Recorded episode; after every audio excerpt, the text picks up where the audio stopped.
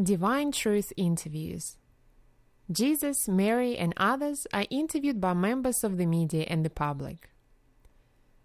Jesus is interviewed by Mary Magdalene on the topic of emotions. The interview was held on the 19th of May 2014 in Wilkesdale, Queensland, Australia. This is session 5, part 2. This question is from Amanda, mm-hmm. and she asks What does God feel about us or for us when we are afraid? feel about us and for us. Well, first we start, God does not feel anything for us aside from love and, and compassion and kindness and mm-hmm. all those kind of things. God doesn't feel for us in the sense of, in the implication of feeling for, feeling our emotions with us. Yeah. So, so I'm sure Amanda knows that anyway. Mm-hmm. But, um, but God does feel lots of loving emotions for us all the time, whether we're in fear or not. There's always just loving emotions that God feels for us. So, so when we feel fear, God feels compassion for us. God, of course, knows that we don't need to feel it. God knows that fear is a, a, a figment of our or our environment's creation. It's not reality from God's perspective. It's just an emotion we have to go through.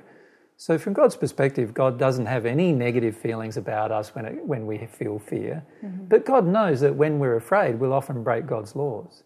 Yeah. We'll often break the principles of the universe. And so, God is always trying to help us deal with fear. Hmm. And that's why there's a lot of usually fear based events that happen in the average person's life because they're attracting fear based events in order for them to work through the emotions of fear from their childhood and let them all go so that they can have a good life and a mm-hmm. happy life. So God's always trying to help people go through fear, but God doesn't want to punish us for our fear. The laws themselves correct our fear. Yeah. They, they, every time we act in harmony with fear, we automatically have a consequence that occurs as a result of our fear that, that impacts upon our soul and, and also often, if we've acted in harmony with fear with other people, then upon their souls too. So God knows that it's a sad situation when we honour our fear for us, but it's not for God. So God, God's, uh, God's okay with us using our free will to choose to live in our fear rather than not. Of course, God knows too that we could choose differently, that we could choose to no longer live in our fear and no longer honour it as God and trust God, trust the emotional process, trust and have faith in God's love. And so God, God knows that we could choose that. And God often observes us not choose that. God often sees that we choose exactly the opposite of that. And every time we do, God knows that uh, there's just going to be a longer time before we're happy. And God has compassion for us choosing unhappiness, but God also knows that there's no reason to choose unhappiness. Yeah. So, What I notice a lot uh, on earth, especially in relation to fear, is that people often confuse commiseration for compassion. And commiseration to me is a feeling that if I feel commiseration with you, um, that if I feel sad, you'll feel sad I'll with feel me. sad with you. And also, there's an inherent feeling like it is too hard, and like with fear, yes, fear is hard. This commiseration, Yeah. And- God doesn't feel that at all. yes, God feels compassion, which is actually far more challenging of the error-based state, isn't it? Correct. Um, but a lot of people feel that that's not compassion because they usually associate commiseration With compassion. compassion. Yes. And God doesn't commiserate with our fear. God's not agreeing with it. God doesn't think, well, no, you should hold on to your fear. Mm. It is a bit too hard for you. It's too hard for you. Don't do it. God does never feel any of those things. God wants us to feel our fear. Yeah. Because if we feel our fear, we'll work through it. If we don't feel our fear, we'll live in it. And if we mm. live in it, we're going to do all sorts of things that are out of harmony with God's love. We're going to have more pain in our soul as a result. We're going to create more pain on the earth when we don't live in our fear. So God knows that the best thing for us to do is to work through our fear. That's why a lot of God's laws are always trying to correct our fear and mm. bringing us fear based events, all the things we're afraid of, so that we can work through the fear itself. So God's trying to lovingly help us through the process of addressing our fears. Mm. So God doesn't have any negative feelings though about it. So God doesn't want to punish us because we've had fear. God knows the cause of our fear often is not just the results of our own choices, but the results perpetrated towards us from other people's choices. I see. So yes. God, God knows that other people have chosen to do things that often cause a lot of our fear as well. And God also knows that while we fe- feel fear, we can't feel much love. Mm-hmm. And so God wants us to let go of the fear so that we can feel God's love and also feel each other's love. Mm. You can't have even a relationship with another person while you're afraid of that person. So God has a great confidence in us as well. Well, of course, that we God, God is supremely confident about our ability to deal with our fear because God created us to deal with it. So, Yeah, you know, when, when, when you've created a perfect creation, you don't, you don't get you don't get all worried going, oh, I don't know if they're going to be able to do it. I don't know if they'll be able to. You know, God knows that we're going to be able to do it, and that it's just a choice Yeah. a choice that we may at the moment be unwilling to make, but at some point in our future we are going to need to make if we're ever going to be happy. So God doesn't worry about it because No. God knows that God created a perfect soul. God knows your ability to deal with anything that's happened to you. God created you with the ability to deal with anything that's happened to you.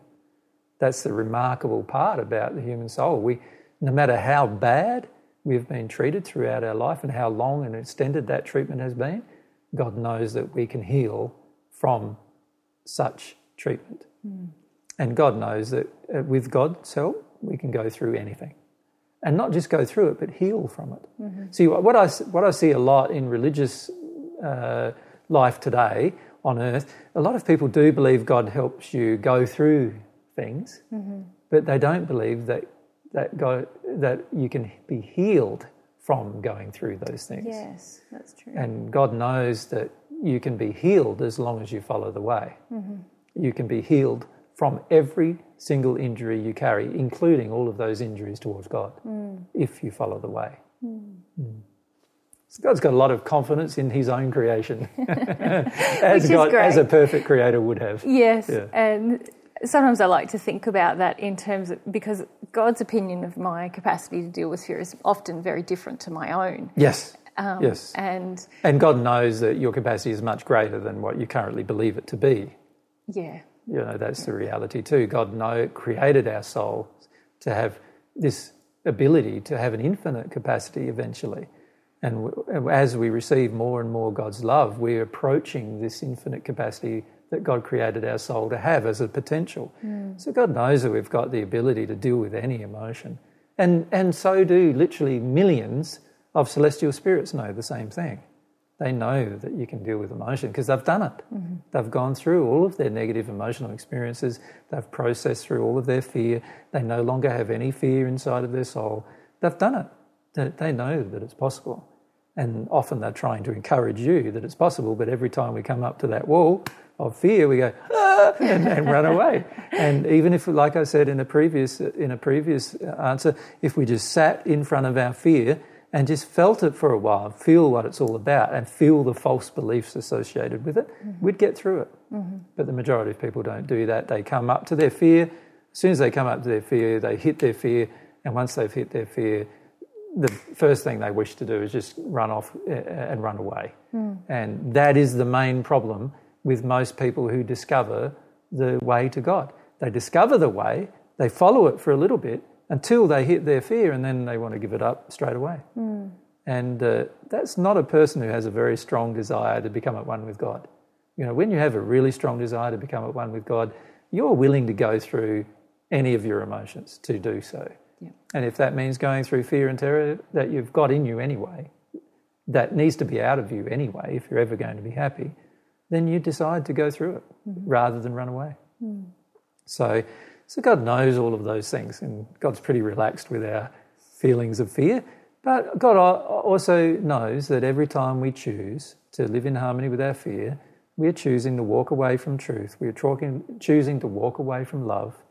And, and of course, all we're choosing is more pain for ourselves. Hmm. And God knows that. So, so the beauty of having complete knowledge of the human soul and being the creator of it is God has nothing to fear about the capacity that He designed in our soul. Mm. yeah, He knows that we can deal with all of those things.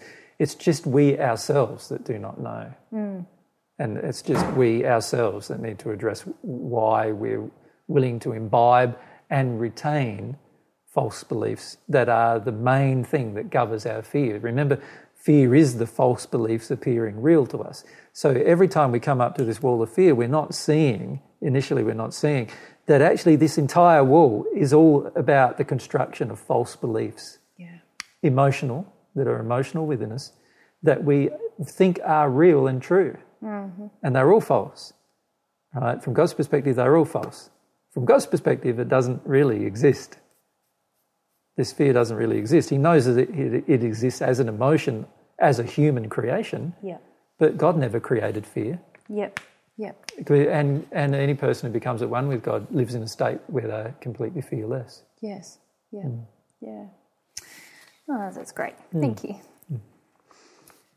This question's from Amanda. Mm-hmm. She asks Is it possible to maintain a connection with God when we are afraid? Well, here we need to define a few things. Like, mm.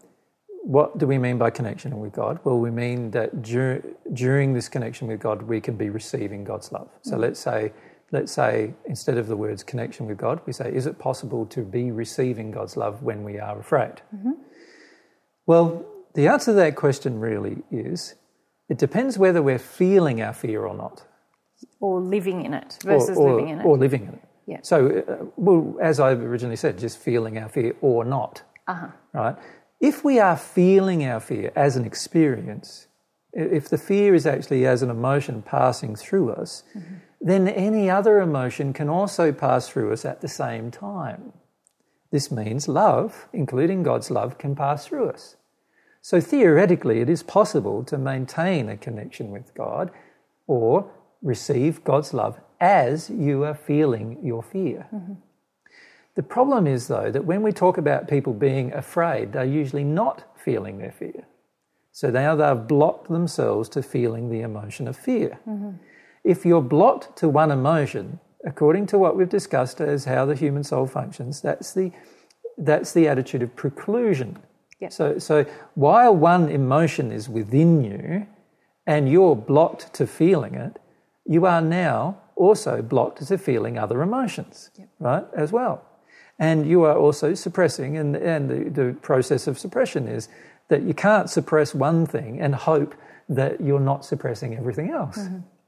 Right, so there are principles about how the soul functions here now that are governed by what is the answer to the question. So the answer to the question is if we are afraid but we are not feeling the experience of our fear, mm-hmm. in other words, we're, we're in it, we're in the feeling of fear, we're in the feeling of fear in the sense of we live by it. So it's it's, it's in inside us. of us, and we base our decisions around avoiding yeah. it. Uh, yes, yep. and we're not feeling it. Yep. Then yes, it is impossible under those circumstances to feel a connection with God and to feel the flow of God's love. Mm-hmm. And it's also impossible to feel any connection with truth and probably impossible to feel much of a connection with desire, particularly desire in the direction that we're trying to restrict the fear. Mm-hmm. So there's a lot of things that are impossible, actually, if we stay in that state. Yep. But as soon as we choose to feel and experience the fear, now these other things become possible. Now we have the ability to receive some truth about it. Now we have the ability to actually receive some of God's love while we're experiencing the emotion of fear. So, this is the beautiful thing. Sometimes you can be going through the emotion of fear and at the same time receiving God's love as a confirmation that this is what you need to do, right at the same time. And this is the beautiful thing about our relationship with God is that if we allow the emotion to flow and have a longing for God's love at the same time, then God's love can also flow at the same time. Mm-hmm. And the beauty of that is it confirms to us that what we're doing is the right thing. Yeah. This is why I can speak with a lot of conviction about emotions because I've had that confirmation from God about these emotions yeah. by going through the experience. Yeah. And every person who goes through this experience will have the same confirmation. Mm-hmm. So, so, what I suggest to people is to say, okay, let's look at this issue of being afraid. Are we actually feeling the f- experience of being afraid, or are we in denial of our fear? And we're just walking around afraid every, everywhere we go without feeling it. Mm-hmm and it's governing every one of our actions. Now, if it's the second, if we're walking around afraid and it governs every one of our actions and we're not feeling the fear itself, then no, we can't maintain a connection with God. And I suggest to, to everyone that you can't even maintain a connection with anyone else unless they are also in a state of fear. Hmm. That's the sad thing. Is hmm. like you won't be able to maintain a connection with anyone who's in a state of truth. Anyone who's out of their addictions and out of their fear, you won't be able to be connected to either. Mm. Not just God, but also anyone of those other people you won't be able to connect to. You'll only be able to connect to the people who have the same fears you do. Yeah. That's the reality. And, And, you'll your- feel drawn to them. Your connection is based around the avoidance of that fear. Correct. Rather than Rather than love. the feeling of it. or, Yeah. Yeah. When you choose to feel it, all of those people will disappear from your life, actually. All the people who have the same fear as you who do not want to feel it will all run away from you. Mm-hmm. And you'll be left alone to feel it, which will be fantastic because you do need to feel it mm-hmm. alone. Mm-hmm. Right? And then once you work your way through it, and if even as you are working your way through it, as you are experiencing it emotionally, you can not only receive God's love, you can receive God's truth, you can receive other people's love, you can receive their truth, you can do all sorts of things in your relationships now that you couldn't do before. So actually holding on to fear and basing our decisions around it and trying to pray and connect to God at times, at other times, we're far less likely and even impo- it's impossible for us to connect with God in any sustainable way while we live in that state.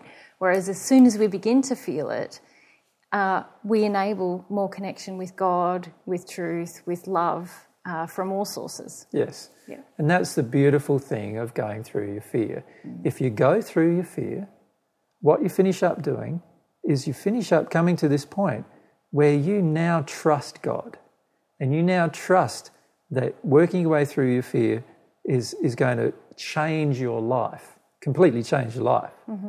And you now are willing to go through the process of feeling your fear. And the beautiful thing about going through the process is as you're going through it, you receive love from God. And that, that is just a wonderful thing because that gives you confirmation that you're doing the right thing. It's only the avoidance of it that causes you to stop receiving God's love in that moment. Yeah. So if you have a real heartfelt longing for God's love while you're going through your terror or fear, you will receive some of God's love while you're going through the mm. experience. And that, and that then confirms to you that the experience was worth going through. Yeah, it's a beautiful thing. Mm. But what most people do is they come up to their wall of fear, they hit it, and then they run away.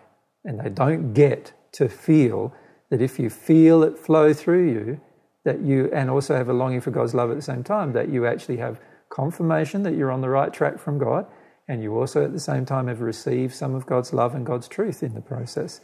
And you've also received some truth from God about fear, mm-hmm. that it's actually just an emotion mm-hmm. that you can process and that you don't need to be so afraid of your fear, which is what most people are. And this is why faith can grow exponentially, can't it, once we start to really feel our fears and causal emotions. Yes. We as we start to do it, we begin to have experiences that confirm things in a real way, so it's not just a theory. Hmm. And that inspires us to have more, which gives us more emotional confirmation, which Yeah. so faith grows exponentially as we as we Yeah. but the the key is starting that process, isn't it? Yes. And like I've said, we've been teaching this process, I've been teaching this process for many, many years now. Many people have listened to it for six or seven years, and yet they haven't got beyond their wall of fear. Mm-hmm. And, and while they don't, they don't get to experience the flow of God's love by going through their fear. And that means they don't get to experience any positive effects of listening to the divine truth, and so they run away from it. And, and naturally so, you're going to do that. There's going to be many people who continue to do that until they realize that the way to experience some of God's love and the way to actually work your way through things is to actually allow the flow of emotion in our soul while you're having a longing for God's love. And as you allow that to occur, you will receive some of God's love. Mm. And that will become the confirmation you need that this is the way forward. Yep. And you won't need to rely on AJ telling you or Jesus telling you anymore. You'll be able to look at the situation of what's occurred between you and God, and you will have received direct confirmation from God that this is the way forward. This next comment and question comes from Renee. Yep. She says, Don't people, most people come to God because of fear? for example, when people are afraid of dying, they seem to cry out to God. Mm. Doesn't this mean that fear is a good thing? Uh, this is a funny question. Uh, fear is not a good thing ever, including if it motivates you to come to God because of it. Because if you're coming to God because of fear, you don't understand God at all. Because God doesn't respond to your fear. God responds to love. God responds to desire for truth. God doesn't respond to your fear. Yeah. So a lot of people do uh, come to so-called come to God because of fear, but they don't have a relationship with God, mm-hmm. right? And they never will, because when you come to God because of fear, you're not going to God at all. God, God doesn't honour your fear. God doesn't, you know, want you to live in it, mm-hmm. and God knows that your fear is actually an emotion you just need to feel. So when you when your fear motivates you to go to God, then you're not really going to God at all, at all. Hmm. Now that is in direct contrast with what ha- half the world's religions will teach you, but the reality is God is not interested in people who come to God out of fear. Mm-hmm. God's interested in people who come to God out of desire. Mm-hmm. That's why a person who's in fear, whether it's of God or of what's about to happen to them because of God's creations, Yep. um, will never receive God's love mm-hmm. because God does not respond to fear at all.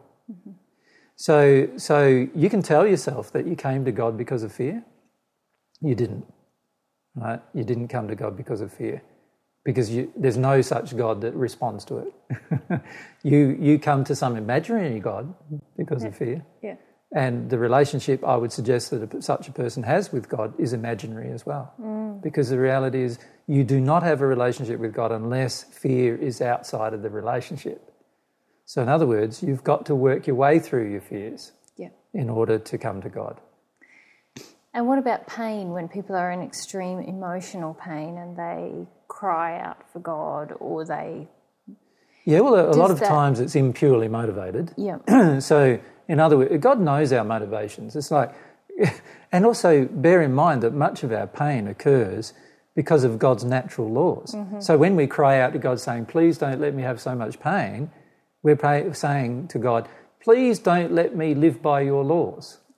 Like now, of course, God God can't respond to that. Now, if we if our pain causes us to see that we've done something or we're acting in something that's out of harmony with love, and we go to God because we've can see that we're out of harmony, and we ask God, how is it that we're out of harmony? Now, there's a prayer God can answer. Mm-hmm. The the the prayer will be answered if it's in harmony with God Yeah. laws and will. And, and for most of us, most of our prayers aren't in harmony, and that's why none of them are answered. Every purely motivated prayer is always answered. Yeah. So if, if we have a prayer that's not answered, it's because it's not purely motivated. Mm-hmm. It's selfish. Mm-hmm. And usually people who are in pain become quite selfish. Mm-hmm. They want just the avoidance of their pain. They don't want to see what created their pain. Now, God's very interested in us when we say to God, Wow, I'm in a lot of pain. And we have an emotional feeling towards God. I want to know what this pain's all about. What, how, how this pain has been created by me being out of harmony with love somehow. Mm-hmm. So please show me how. You know, God's going to definitely try to respond to that prayer. When I say try, it just depends on how open we are to listening to the result as to whether we will hear the answer. Because most of the time we're pretty closed to the answers, but God will always try. And God will even ask emissaries mm-hmm. To give us answers in, or- in those, under those circumstances. But God's certainly not going to be driven by any prayer motivated by fear or by self interest or by our pain or our attempt to avoid it unless there are more pure motivations involved. God knows our heart, and prayer and God's love only responds to a pure heart. Mm-hmm. And that's the beauty of it. We can't fool God. We might be fooling ourselves, but we're not fooling God. So if we look back at the, this question, basically, Renee is, uh, basically believes that she perhaps has been bought to truth by being afraid of God. No, you haven't. You haven't absorbed any truth at all if you're afraid of God. Or being afraid of other Or being things. afraid of other things. You haven't absorbed any truth then either. Yeah. right? You're just living in your fear mm-hmm. and you've got no relationship with God while you're in that place. Mm-hmm. None at all. The key is to see that. Yeah. The key is to go, okay, I think that fear of, of God is a good thing, mm-hmm. and it's not. It's not a good thing. And it doesn't matter what the world's religions teach you, fear of God is not a good thing. You can't love someone you're afraid of. And, and you can't believe they're going to love you. Mm. That's the reality. You can't. If you're afraid of being punished or you're afraid of something bad happening to you because you don't come to God, then you haven't got a pure desire for God's a relationship with God. You want to come to God because you're afraid of something bad happening if you don't. So that's not that's not that's Yeah. not loving, and also not you're, you're blaspheming God in that place. You're basically implying that God's going to harm you unless you worship God. Hmm. That's that's that's that's like saying, "Oh, my government's going to put me in jail unless I believe what the government believes." What's the difference between those two statements? Or let's say we lived in Stalinist Russia and we go, "Oh, I'm going to be put in jail unless I toe the communist line." Uh, so, from God's perspective, unless I toe God's line, I'm going to be put in jail of some kind, right? Do you love that country if you're going to be put in jail if you do something that's completely different to what the country believes? And if God's going to put you in jail, do, like under the same circumstance, or punish you for something that you've chosen to do um, because you haven't worshipped God, then surely that's not that God doesn't exist mm-hmm. at all. Mm-hmm. That, that God just does not exist. Mm. And and if you believe that God exists, then you've got some pretty severe distortions about God's nature hmm. that you need to address before you'll actually receive God's love.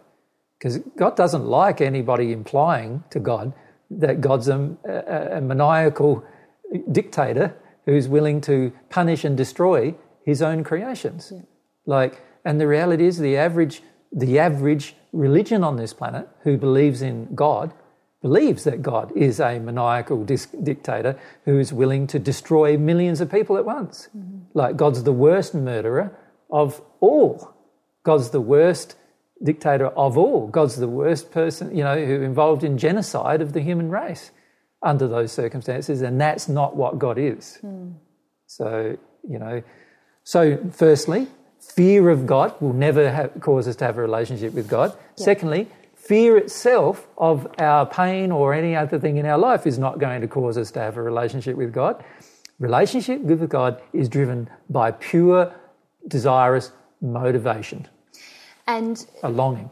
a longing, and it's not a longing to avoid our pain or ourselves or no. our fear. And that's really what I felt Renee was getting at. That Totally. Her desire to escape her pain and her fear is what brought her to God. Yes.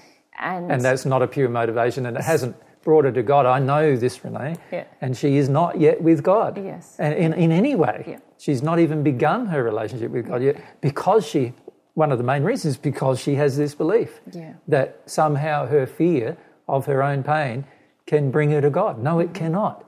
You need to have, have no fear of your pain to, bring, to go to God. well, to connect to God, don't you? Yeah, You- God you knows that you to. have no need to fear your pain. Yeah. To connect to God, you're going to have to have no fear of your pain. Mm. That's Mm-hmm. the reality. And you're going to need to let yourself feel it.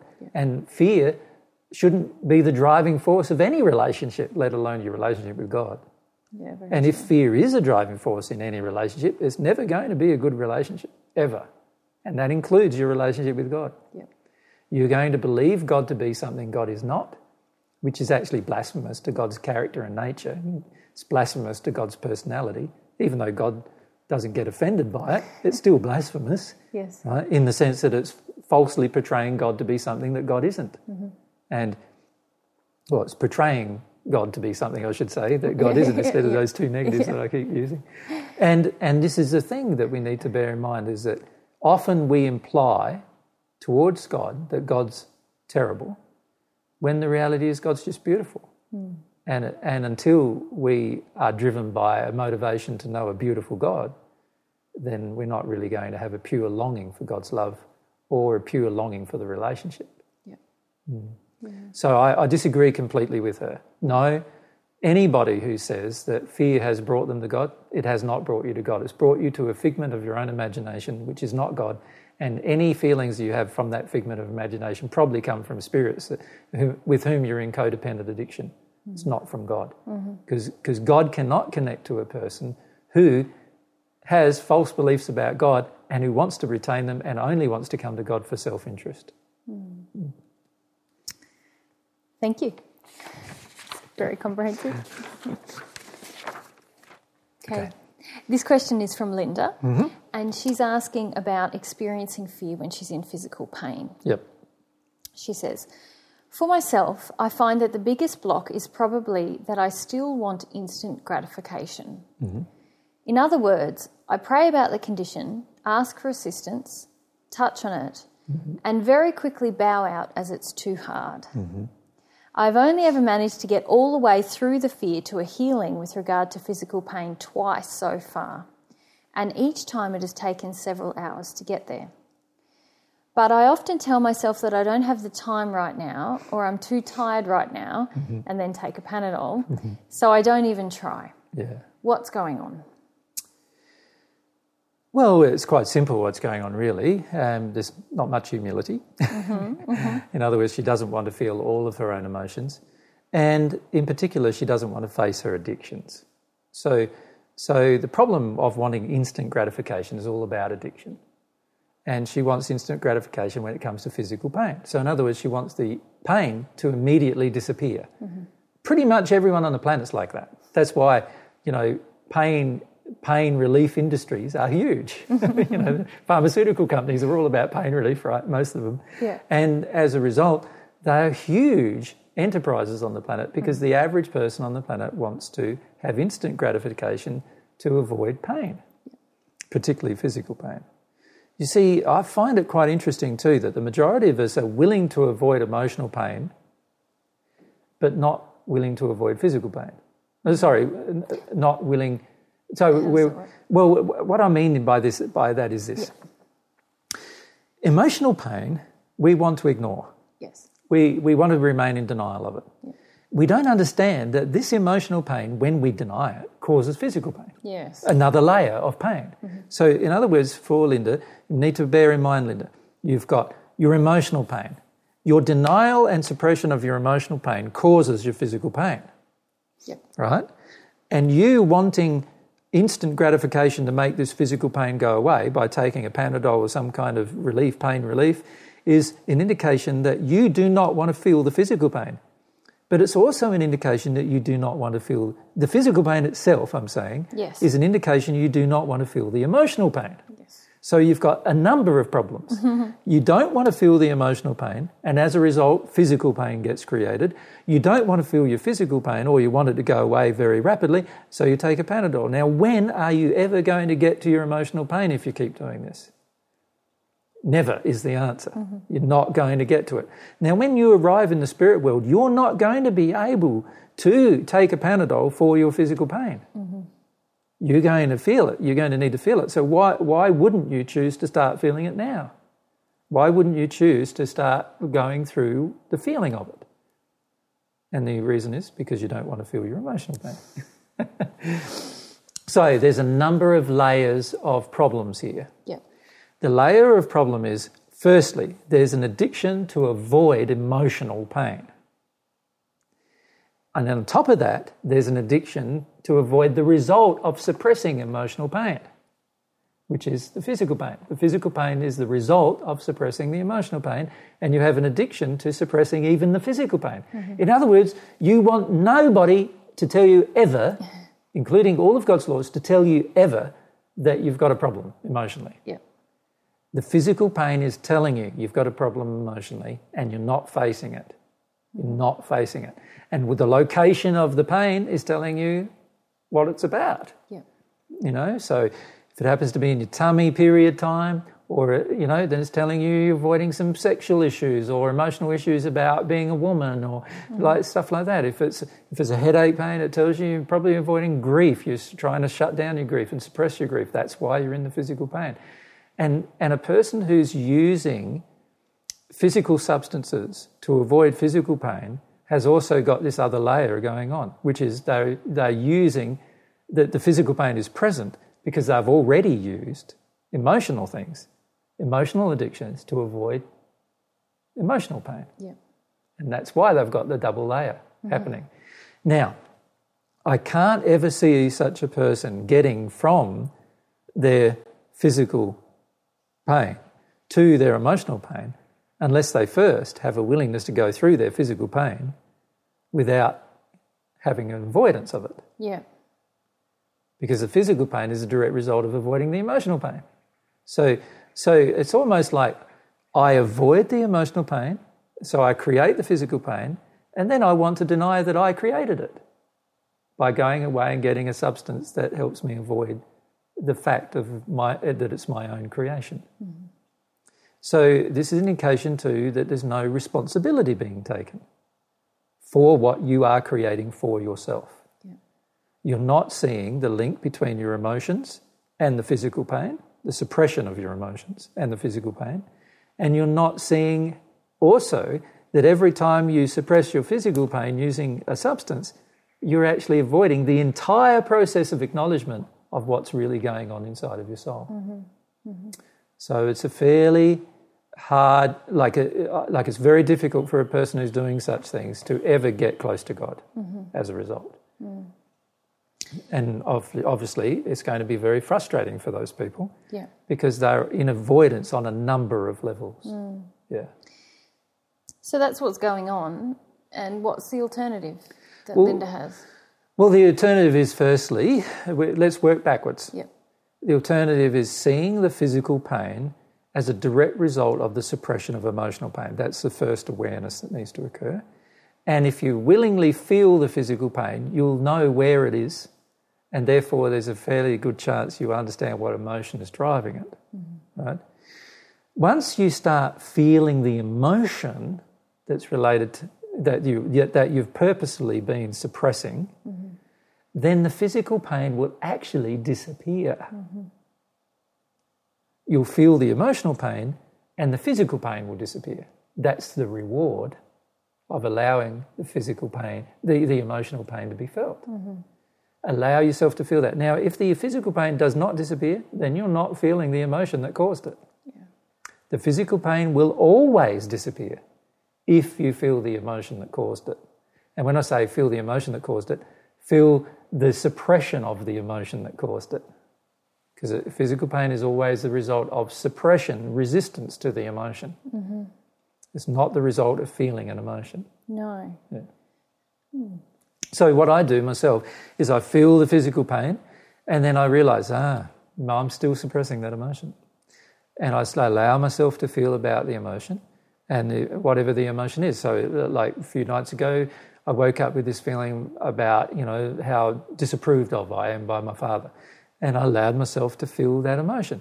And my pain in my lower tummy, which has always been with me ever since I can remember, mm-hmm. I've had it all my life. I still still have it occasionally, still now, mm-hmm. and it's been there all the time and constant pain mm-hmm. all the time.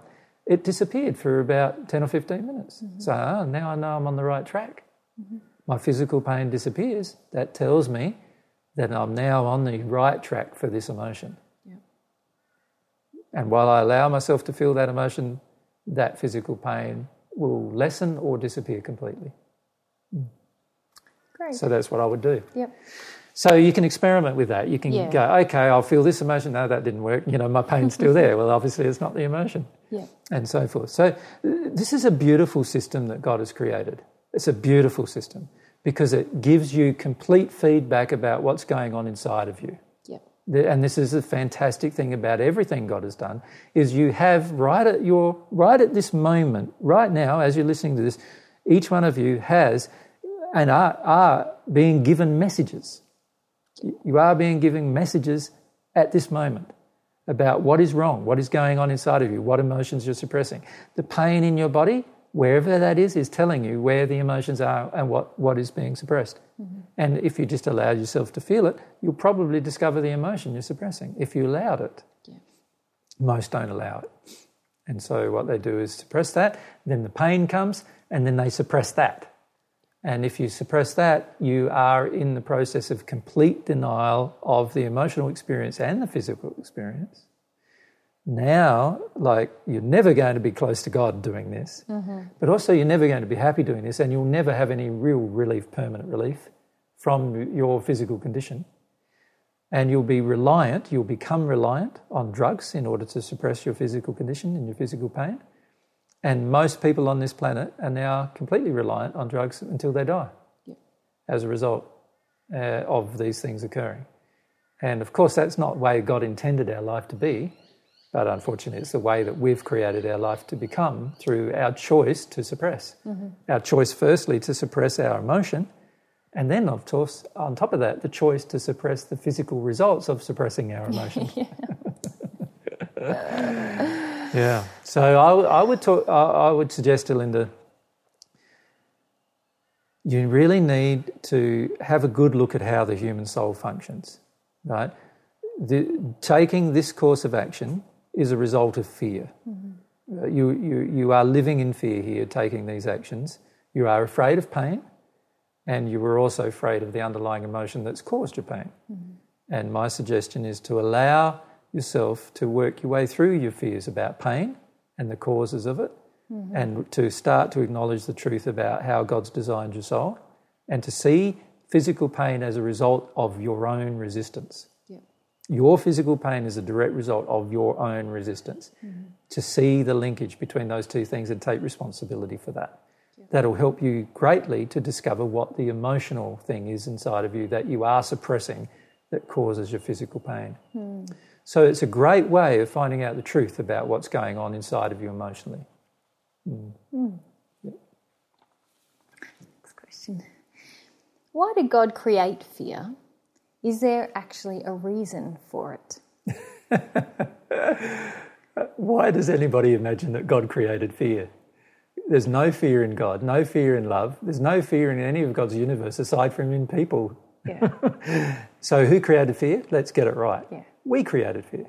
We created fear by, cre- by having false beliefs that are emotionally placed inside of us through experiences that we then don't want to let go of. Mm-hmm. That's how we created fear. Mm-hmm. And we live by it. So we created fear, not God. Mm-hmm. God created the potential for the human soul to feel fear. Yeah. Just as God created the potential for the human soul to feel anger, the potential for the this is what free will is, the potential to feel anything. Right? So that's one aspect of free will. By giving us the gift of free will, God gave us this gift of being able to have any emotion we so choose whether those emotions are of our own creation or not.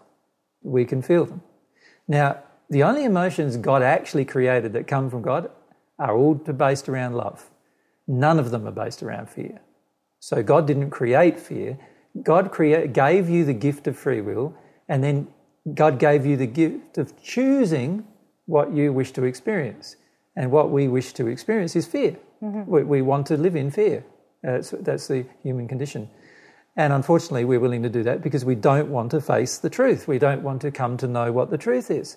The truth and fear, fear, truth is the antidote, if you like, to fear. Truth gets rid of fear. That's why people on the earth say education, education, education. What does education do? It removes people's fears. Yes. That's what it does. Truth removes people's fears, right? So, the reality is, fear was created by humans choosing to walk away from God, walk away from truth. That's how fear gets created. That's why you have fear in you now, because humans, historically, and even in your own life, if you're reflective about it, you will see that you've walked away from truth, mm-hmm. walked away from love, and walked away from God. That's what created your fear. Mm-hmm. That's why you have fear. God didn't create it, you did. So, who's going to destroy it? Not God, because God says, you have to destroy what you created. So if you created fear, you're going to have to be the person who destroys it. I can't destroy it. It's not my creation. Yes. It's yours. You did it through the exercise of your free will. So you created the fear. You're going to have to remove it. Now, when we say that, when I say that, collectively we created the fear. Now, individually that might not be as specifically the case. So in other words, in, as an individual, we may not be personally responsible for the creation of our fear, But the human race is certainly responsible for the creation of fear on this planet. Mm-hmm. And the human race is totally responsible for it. And it's only the human race that can remove it Yes. through their actions, through their Through their choices, will. through their will, through the through their desire to know the truth and to practice it and to live in harmony with love. Fear will disappear. You know, we have the potential on this planet of having a, a, a living system, including humans, where not a single thing in the living system has any fear. Mm-hmm. Animals included, people, nobody has fear. That's our potential. But we chose a different potential because we chose the error. We chose to live on the false beliefs. We chose to believe these false beliefs. We now choose to re- retain them. We now choose to oppose the truth. And we're so much involved in this choice that we actively oppose truth. We do. We kill people who tell us the truth. Historically, this has happened all the way through human history. A person tells another person the truth, whether it be the truth about the universe or the truth about life on earth, and somebody comes along and kills the guy because they don't want to know the truth. And it's that kind of attitude that has caused all of our fear. And that's that kind of attitude is the reason why we have fear within us. So, fear is not God's creation. And in fact, there are many things that God has not ever created. All of them humans have created because God gave you the gift of free will and the gift to create. Mm-hmm. You can create. You're allowed to create fear if that's what you wish to create. You're allowed to create anger. God doesn't have it. You're allowed to create fear. God doesn't have it. You're allowed to create grief. God doesn't have it. right? You're allowed to create shame. God doesn't have it. You're allowed to create guilt. God doesn't have it. Like these are all of our, all of our creations through what we choose to do with our will, and we need to see it as such. Yeah, there's a lot of misunderstanding on the planet, isn't there, uh, of the relationship between God's creation and the use of our will. In that many people believe that God created everything that exists, but actually, God created this human soul with huge potentialities uh, to create all kinds of things through the use of will. And uh, I think that's where questions like this come from. Why did God create fear? Why do we assume that God created anything negative? Yes, the presumption that God created fear is already flawed. Yep. Like, and this is the problem: is many questions we get asked are based on presumptions that are completely flawed. Like, God didn't create fear, never created it. God created the potential for you to feel fear by creating you, giving you the gift of free will. You then, through your choices or through the choices imposed upon you by other people who made choices, imbibed the emotion of fear, mm-hmm. which you now also have refused through your own choice to feel. Mm-hmm. Because if you chose to feel it at the time it was created, it wouldn't be in you now. So you chose to not feel it, and you're still choosing to not feel it right now. And that's what why fear exists in you. Like you could choose to release it too, and it wouldn't be within you anymore. Like that would be in harmony with God to release it, Yeah. right? And God gave you this ability to choose whether you even want to release it or not. And you're allowed to not release it, but it's going to harm you for the rest of your existence, not just for the rest of your life on earth. It's going to harm you for the rest of your existence unless you release it. Mm-hmm. When you release it, from then on, you will no longer be harmed by it. So we need to see that God created the God, that God created the potential by giving us free will. And remember, free will is an emotional place. It's an emotional place of being able to experience any emotion we choose. Mm-hmm. And we created the emotion of fear. Mm-hmm. Bef- Before then, it never existed in God's universe. We, we created it mm. through our choices and, and, and our desire to walk away from truth, walk away from love, created this fear that is now exists in humanity as a whole and in individuals. Yeah. But we can also release it. That is also our choice. And we can make that choice. And God is never going to release it for us because it's not God's creation. God will help us go through the release, mm-hmm. but God will never do it for us.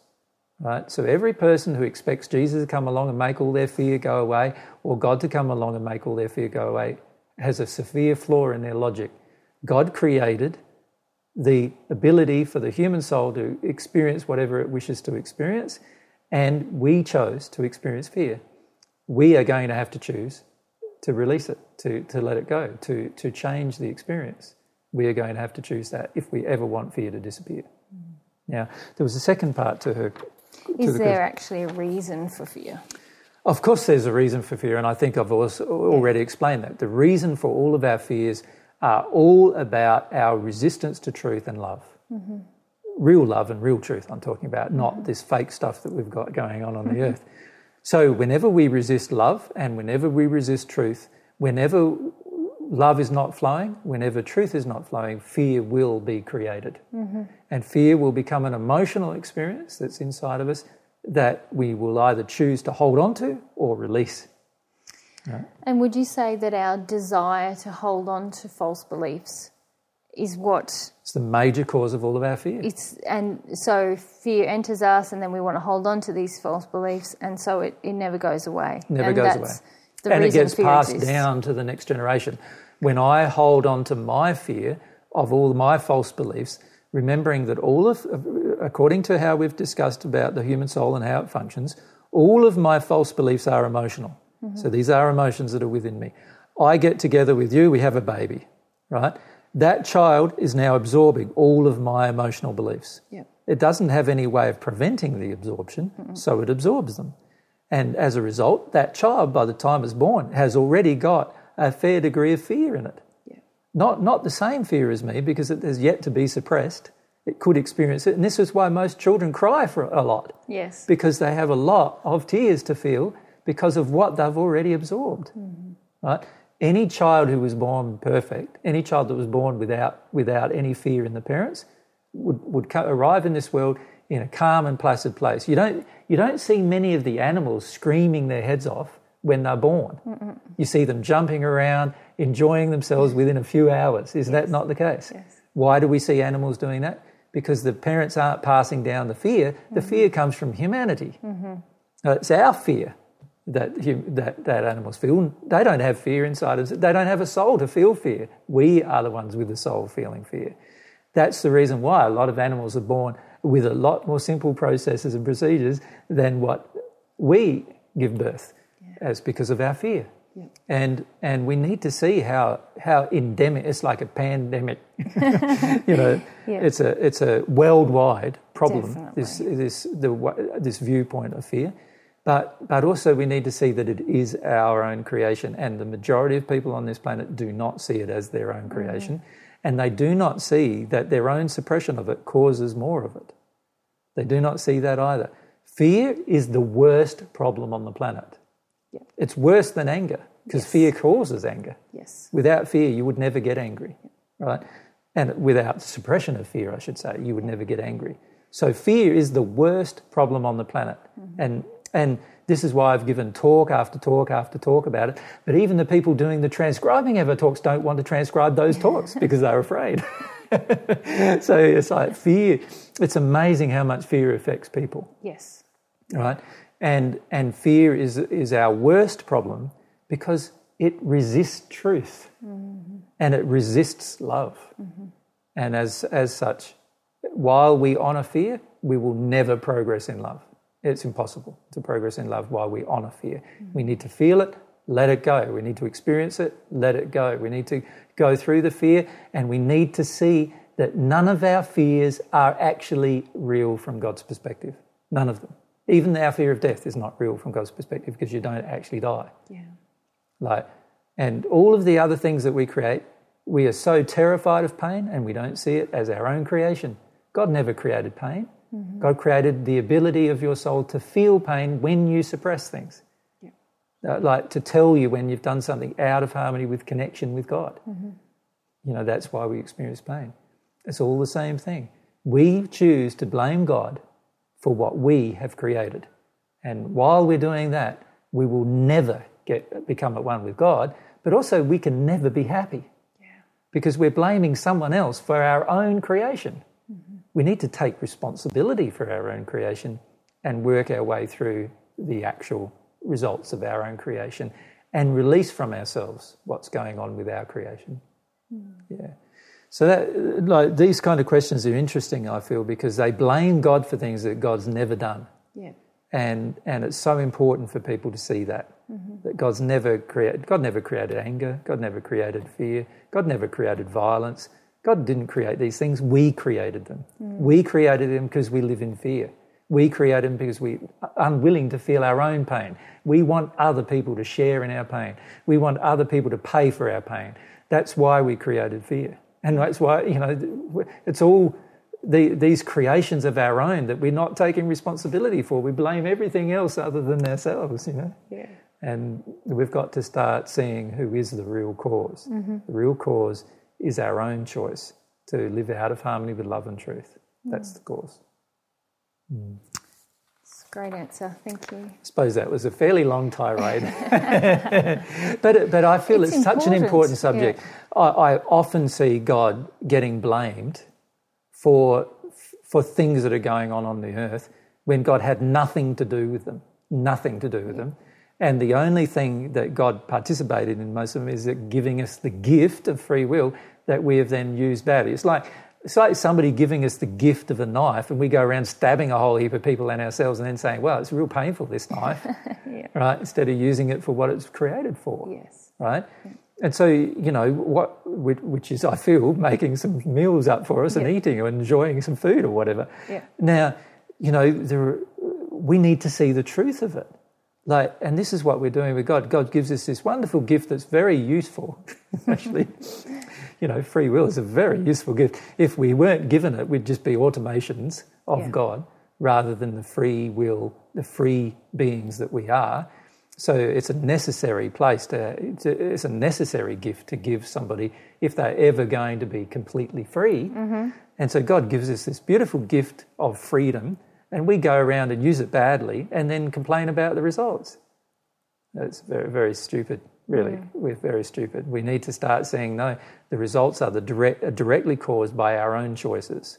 And we need to stop blaming God for things that are our own choice. Mm-hmm. And stop having this kind of fatalistic attitude towards our fear of like, oh, I'm a helpless party in this. You know, it's Yeah. sort of like, what's the re- what could possibly be the reason for this? Because it's got nothing to do with me. I know that mm. Many of us have had that feeling of. And that's the uh, implication I'm of this question, of the isn't fear. it? Yeah. Like the implication of the question is: Is there actually a reason for fear? Like, Yeah. why would God create something so stupid as fear? Is and it- that I, that I feel so terrible about, and not really understanding that uh, that's under my control. yeah. And, and God's not stupid. no, God doesn't create fear. no. God, why would God ever want to create fear? God created with you the potential for you to experience everything that you create. And when you deny truth and deny love, you're going to create fear. That's what you're going to do. And you're going to then have to deal with the consequences of it because God says it's your creation. Your creation, humanity's creation. We need to collectively start to see it as our, our creation and understand that we can undo it. We can undo it. We can reverse this creation. Yes, it's not. It's not a given or a foregone foregone conclusion that fear will be a part of our lives. It's not a. It's not a necessary part of how we exist. It's not a fact we have to get used to. It's No. not any of those things. No. It's something that can be gone Yes. from our life Yes. forever. Forever. Uh, but that's up to us, and we're going to have to stop blaming God for it. Yes. in order And- for that to happen. And the sad thing about blaming God for it is that while we blame God for it, we're not taking responsibility for it. Mm-hmm. And when we don't take responsibility for something, it's impossible for us to actually fix it. And, and this is our problem, is while we're blaming God and while we blame everything, everybody else, and not looking inside of ourselves, we're really blaming everybody for what we have created. Mm-hmm. And we're blaming God in particular for what we have created. And God never created it. And while we blame God, we are not taking responsibility. We have a huge issue with responsibility. We are responsible for our own creations, and we are also responsible for destroying our own creations that are out of harmony with love. that are out of harmony with love. So we need, if we're going to destroy fear, mm-hmm. we need we are the people who need to do it. God's not going to do it for us. Yeah. God can help us, but God's not going to do it for us. Mm-hmm. We need to engage our will to do it, mm-hmm. and that's the way it works. And so it should, Yes. if you think about it. So it should. We can't make choices in our lives only to have somebody else come and rescue us from our choices all the time mm-hmm. and then be responsible beings. The only way we can be responsible beings is by making a choice and then dealing with the consequence, good or bad, of that choice. Yep. That's the only way we can be responsible beings. Hmm. Hmm. When I have the false belief that my fear and terror is normal, how do I change that? How do I feel God's truth on the matter and make love the norm? Well, I find, I find this uh, question quite interesting because it, it actually betrays that the person doesn't understand emotion yet. Mm-hmm. You see, if you uh, feel your fear, then it r- goes from you, and then truth is automatically the norm. Yeah. So I, I feel like this person, I feel it's a woman who's asked this question. Um, this lady is trying to suggest that she can do some kind of intellectual process or some kind of physical process which is going to help her make love the norm, aside from having to feel her fear. Her fear. And the real answer to this question is feel your fear. Feel it, experience it. Right? Then truth and love become the norm. Like one doesn't come before the other. And there's almost this uh, supposition in the question that this belief, if you like, that she will be able to make truth and love the norm and then go through fear. Yeah. That, that's trying to put the cart before the horse, actually. Mm-hmm. The only way that truth and love can become the norm is for you to go through fear first with faith that in the end you can deal with it, and then truth and love becomes the norm. Yeah. That's the only way that's ever going to happen. It doesn't matter how much you convince yourself that there's a different way, there isn't. you must first go through the emotion of fear before truth and love can become the norm, not the other way around. Do you think she's also asking that um, it's about justifying fear and terror? Do you feel that that's what this person is asking? They're saying um, it's normal for me to have fear and terror. It's normal for me to avoid it. Uh, and that can be a justification for not dealing with it. Do you think that's what they're asking? I feel that's what she's saying. Yeah. Yes, certainly. That she's still not. Uh, the actual premise of the question. That's, Yes. So I'm trying Yes. to deal firstly here with, the, the premise, premise of the question. The premise of the question is basically that there's something that you can do to make truth and love the norm, and then you'll go through fear. yeah. That's the premise of the question. Yes. Well, that, that's incorrect. Yeah. That's no, the presumption is incorrect.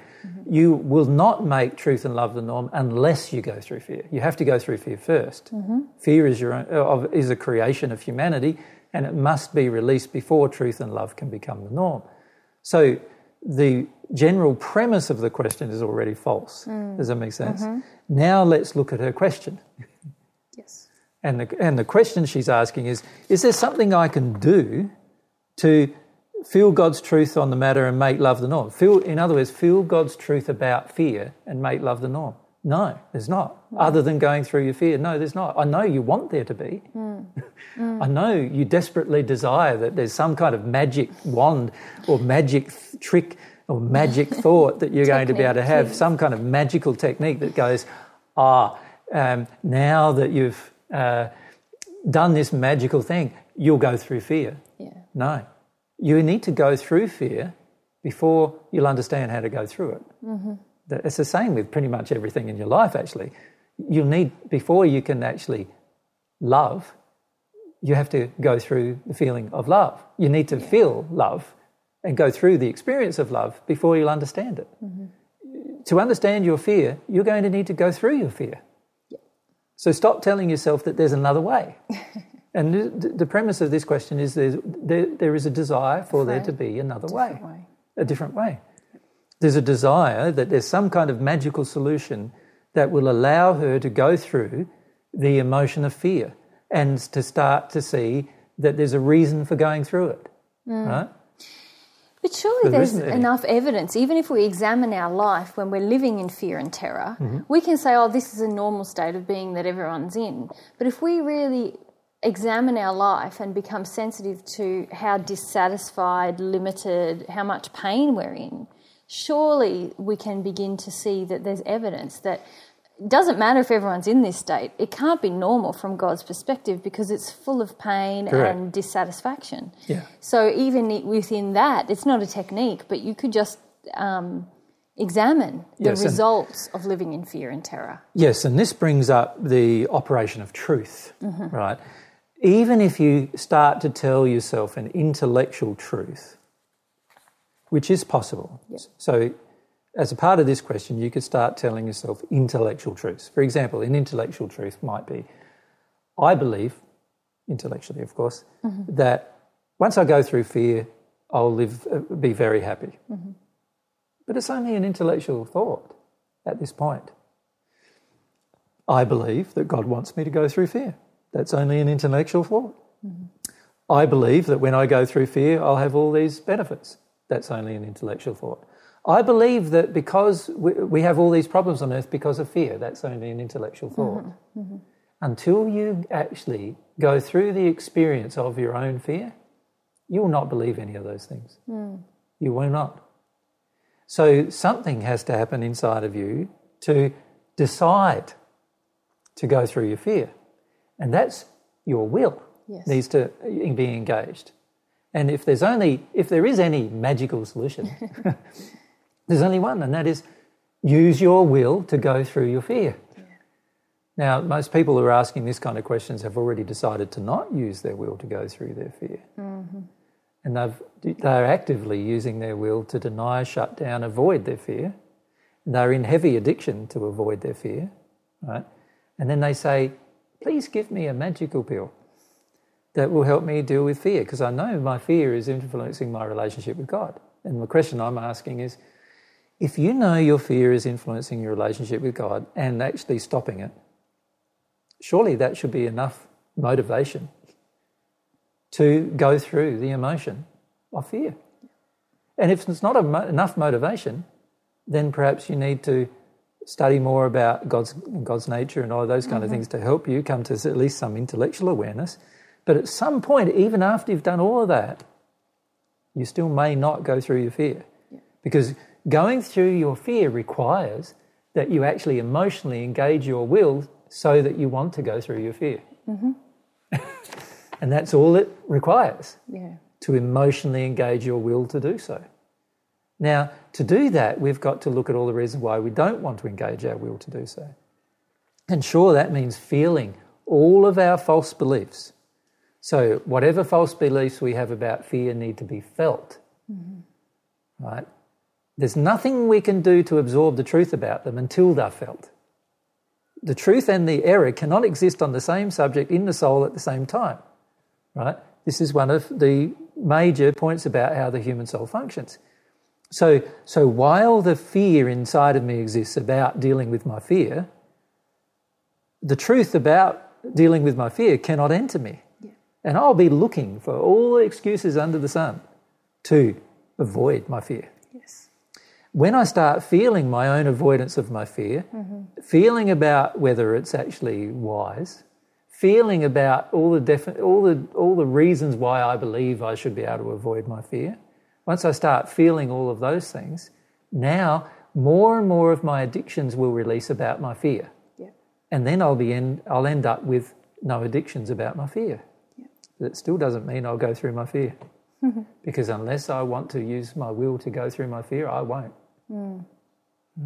I just won't. So at some point, I'm going to have to develop my will enough to go through my fear, to actually experience it, to go through it emotionally. Now, I believe that a relationship with God is worth it. And I believe a relationship with my soulmate's worth it. And if those two things are not worth it enough for you, I don't know what's going to make it worth it. Yeah. You have to ponder about that and think about that. What is going to make it worth it for you mm-hmm. to go through your fear? And do you want the results of what you're currently doing? Whenever you deny your fear, you've got pain, suffering, you've got physical pain, suffering. These are all happening all the time to you right now. Do you want to keep going through these things or do you want to work through your fear? What is it? At some point, you're going to have to make a choice to actually feel it. Emotionally, make a choice to feel it. Mm-hmm. And that requires a switch to occur inside of you where you're no longer justify it. You no longer say it's normal. You no longer say, oh, the whole world's in it, so I should be in it too. You no longer do it because the, everyone in the world wants you to stay there. You no longer do it because you're afraid of what the world will think of you doing it. And you no longer, you know, that re- requires releasing all those different emotions, because they're all emotions Yeah. that cause your beliefs from you. And then you'll get to the point where, yeah, I want to go through my fear. I think it's fantastic going through my fear. And then you'll go through your fear. And you'll be surprised that it won't take very long. yeah, it's the big build up that takes a long time. All the destruction of all of the false beliefs surrounding it.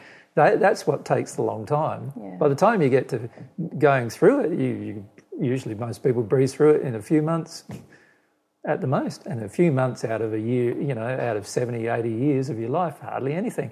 And the difference it's going to make to your entire life, completely different. It's going to change life overnight Yeah. if you let yourself feel it.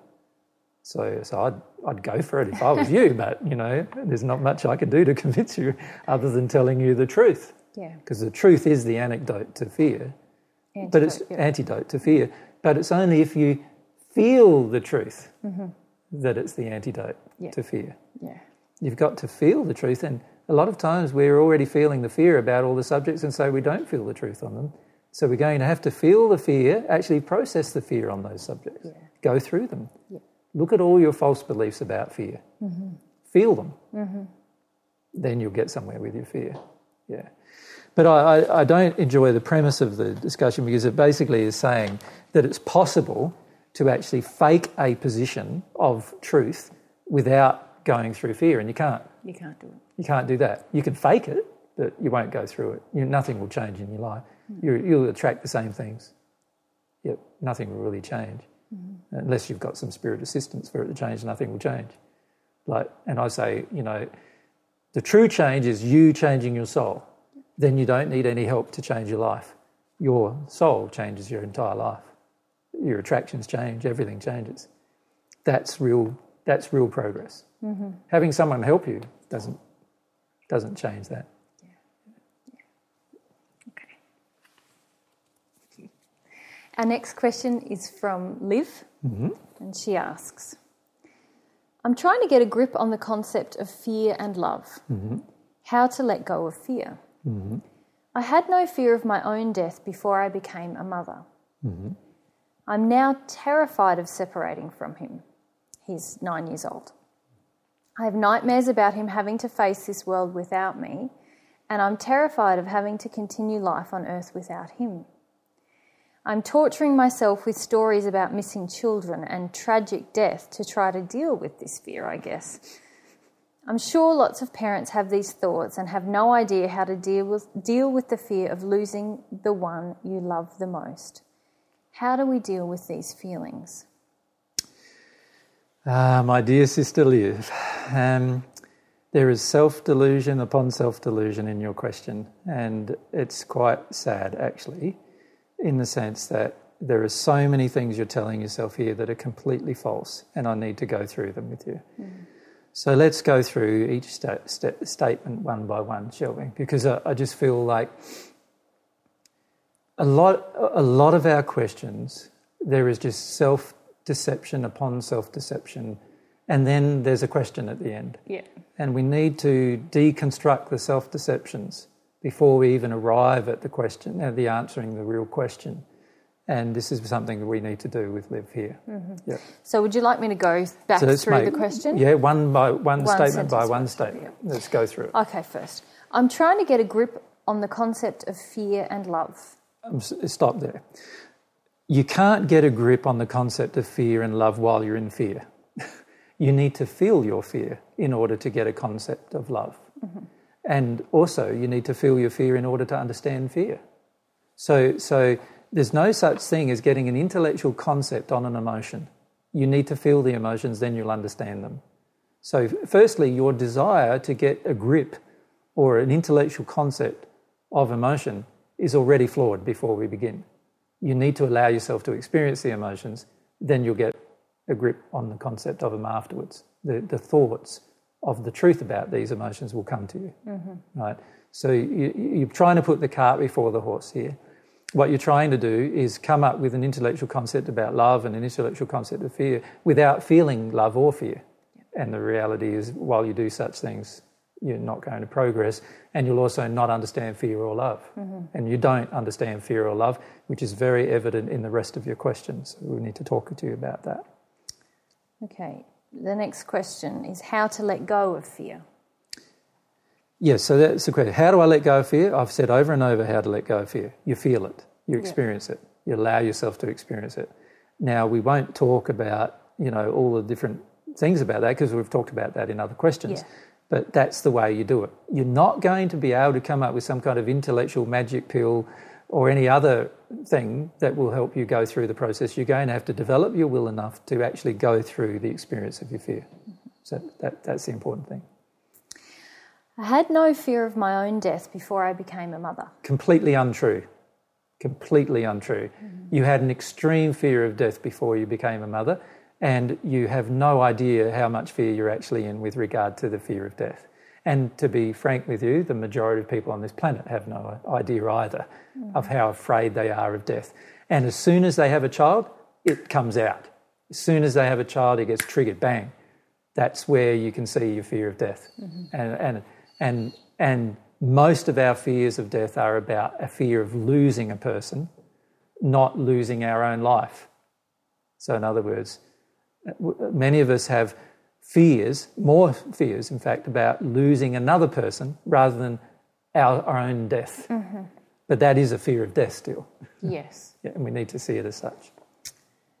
I'm now terrified of separating from her nine year old son. Correct. She is ter- terrified of separation and she sees death as separation. Mm-hmm. And it's not true. From God's perspective, death does not separate you from your loved ones. Every single night when you go to sleep, you actually will ex- continue to experience your loved ones. So the whole concept that death creates separation is completely false. And this is one reason why you're terrified, because you believe false things. Yeah. Right? You, she believes false things about death, about separation, that it's possible to be separated from someone you love. It's not possible. But I suggest to you, Liv, that you don't love your son, which we'll go through in a second. Yeah. Mm. I have nightmares about him having to face this world without me, mm. and I'm terrified of having to continue life on earth without him. Yes. Now let's look at this. You are severely addicted to your son. It's very dangerous what you've done to your son, actually, to him emotionally. Whose child is he? He is not yours. He is God's child. He is God's child, not yours. You, are, you have only created his physical and spiritual bodies through the process of sexual intercourse. That's all. The soul of your child is not your child, it's God's child. So, so God created that soul. You did not create it. You don't own it. It's not, it doesn't belong to you. And God's got a far better way of caring for her, her children than you do.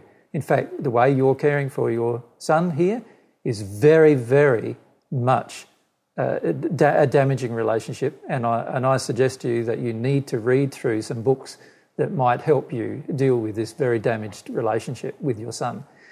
It's driven by your terror, and particularly your terror of separation and what you believe you love. And, and what's the book, uh, Mary, that book? The books relating to uh, emotional incest. Emotional incest. This is, these are books you need to read regarding your relationship with your son. Yeah, there's one by Dr. Patricia Love. So, Dr. Patricia Love. And it's called Emotional Incest, and there's a tagline that I can't remember now. Yeah. But, yeah.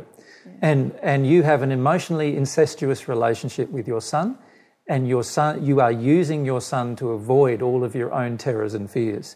And you've set up heavy addictions with your son, and these are damaging your son very badly, and you need to stop mm-hmm. this from occurring. Your, your son is going to be very distressed in his later life with this projection of emotions that are coming from you. And really, if we have a pure approach to parenting, mm-hmm. we are happy for our child to continue on and face the world, as Liz, Liv puts it, Alone. on their own. In fact, we, we want them to. want to instill the confidence in them to do that yes. and not to be dependent upon us and not to Correct. fear separating from us and not to um, live in codependence with us as a parent. Correct. Yeah. We need to understand that whenever we set up these codependent relationships with our children, we are damaging our children very badly. Yeah. And in top of that, we are just feeding our own addictions to avoid specific pains within ourselves. So, Liv, my dear sister, you are avoiding very, very large pains within yourself about separation. And you need to allow yourself to experience them.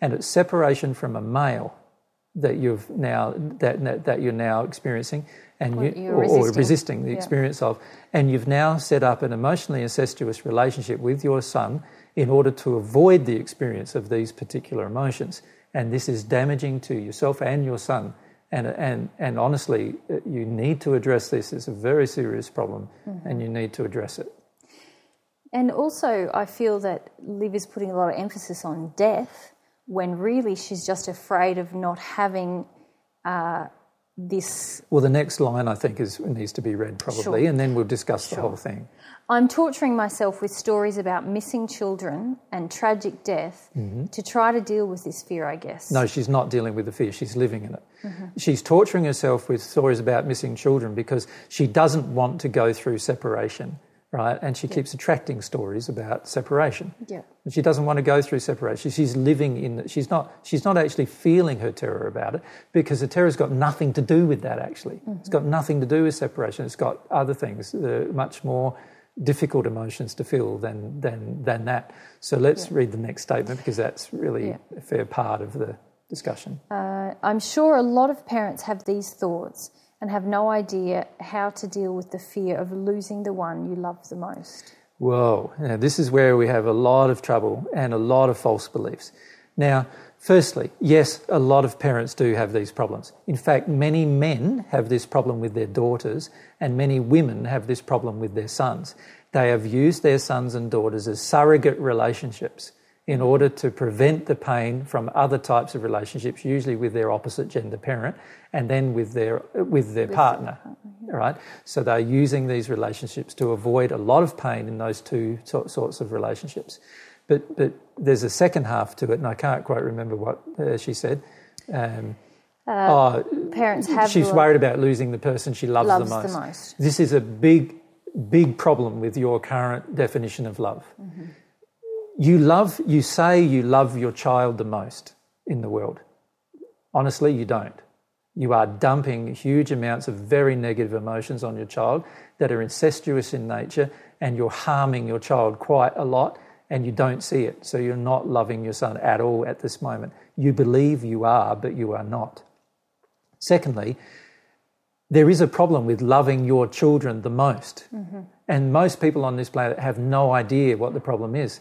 God designed you first to love the other half of yourself and yourself.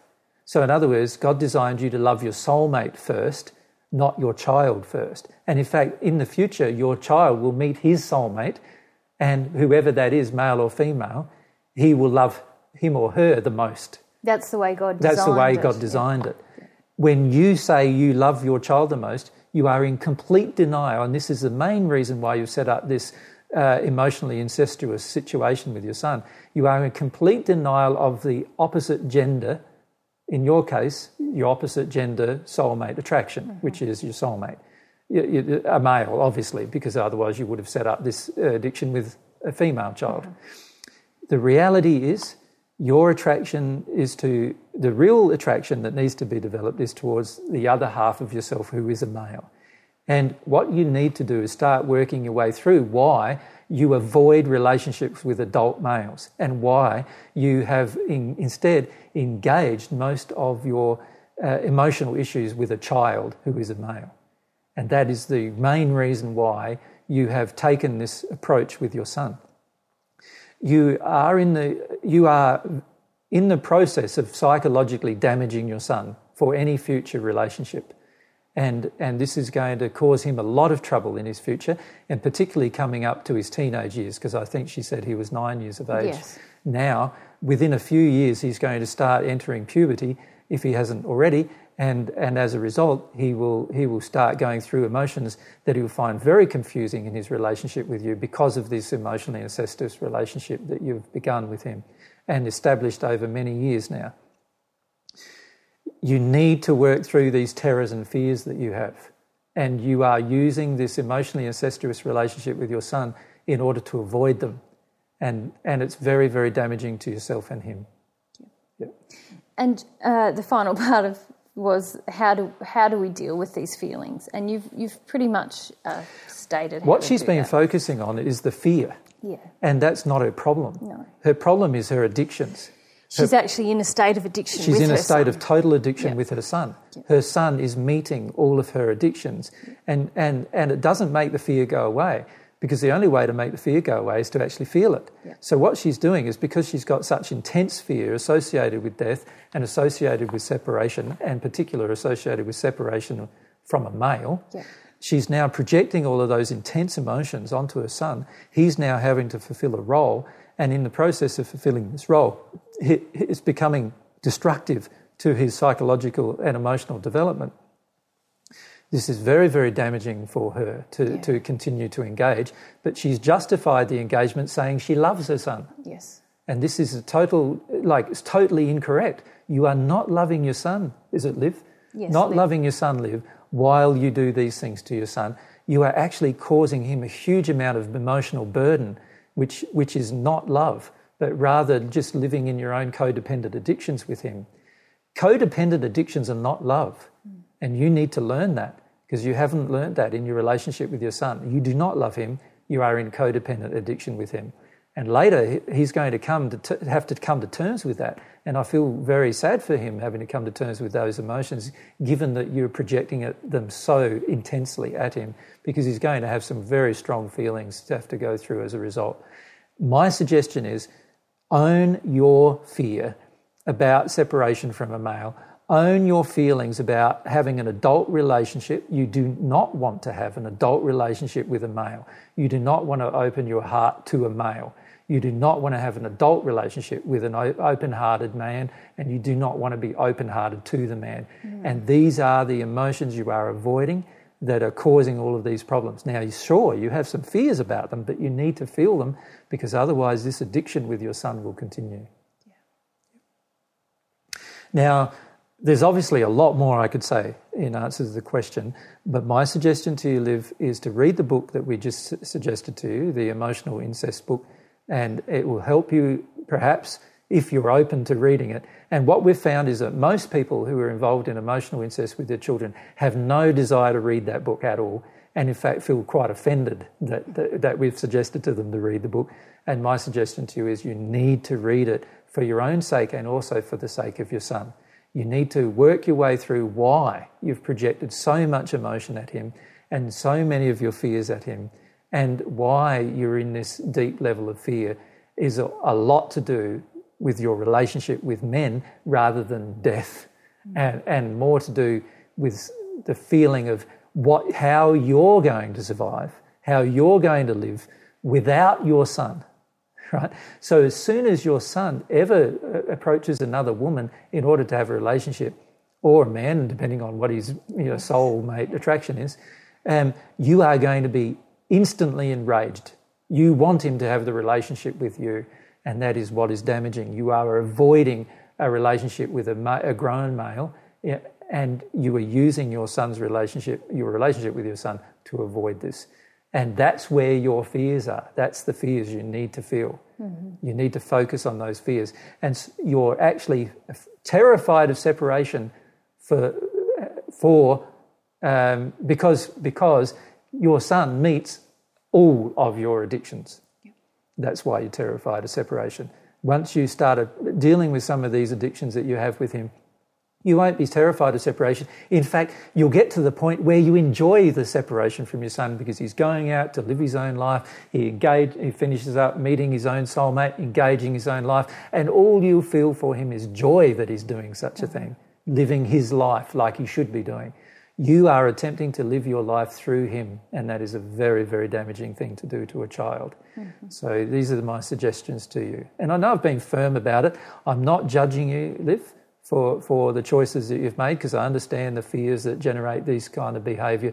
But you need to understand the seriousness of the situation and the damage that you're doing to your own soul and to your son's soul in, in, in taking these actions with your son. So the question, the, the question you originally asked me was how do you deal with your fear of death?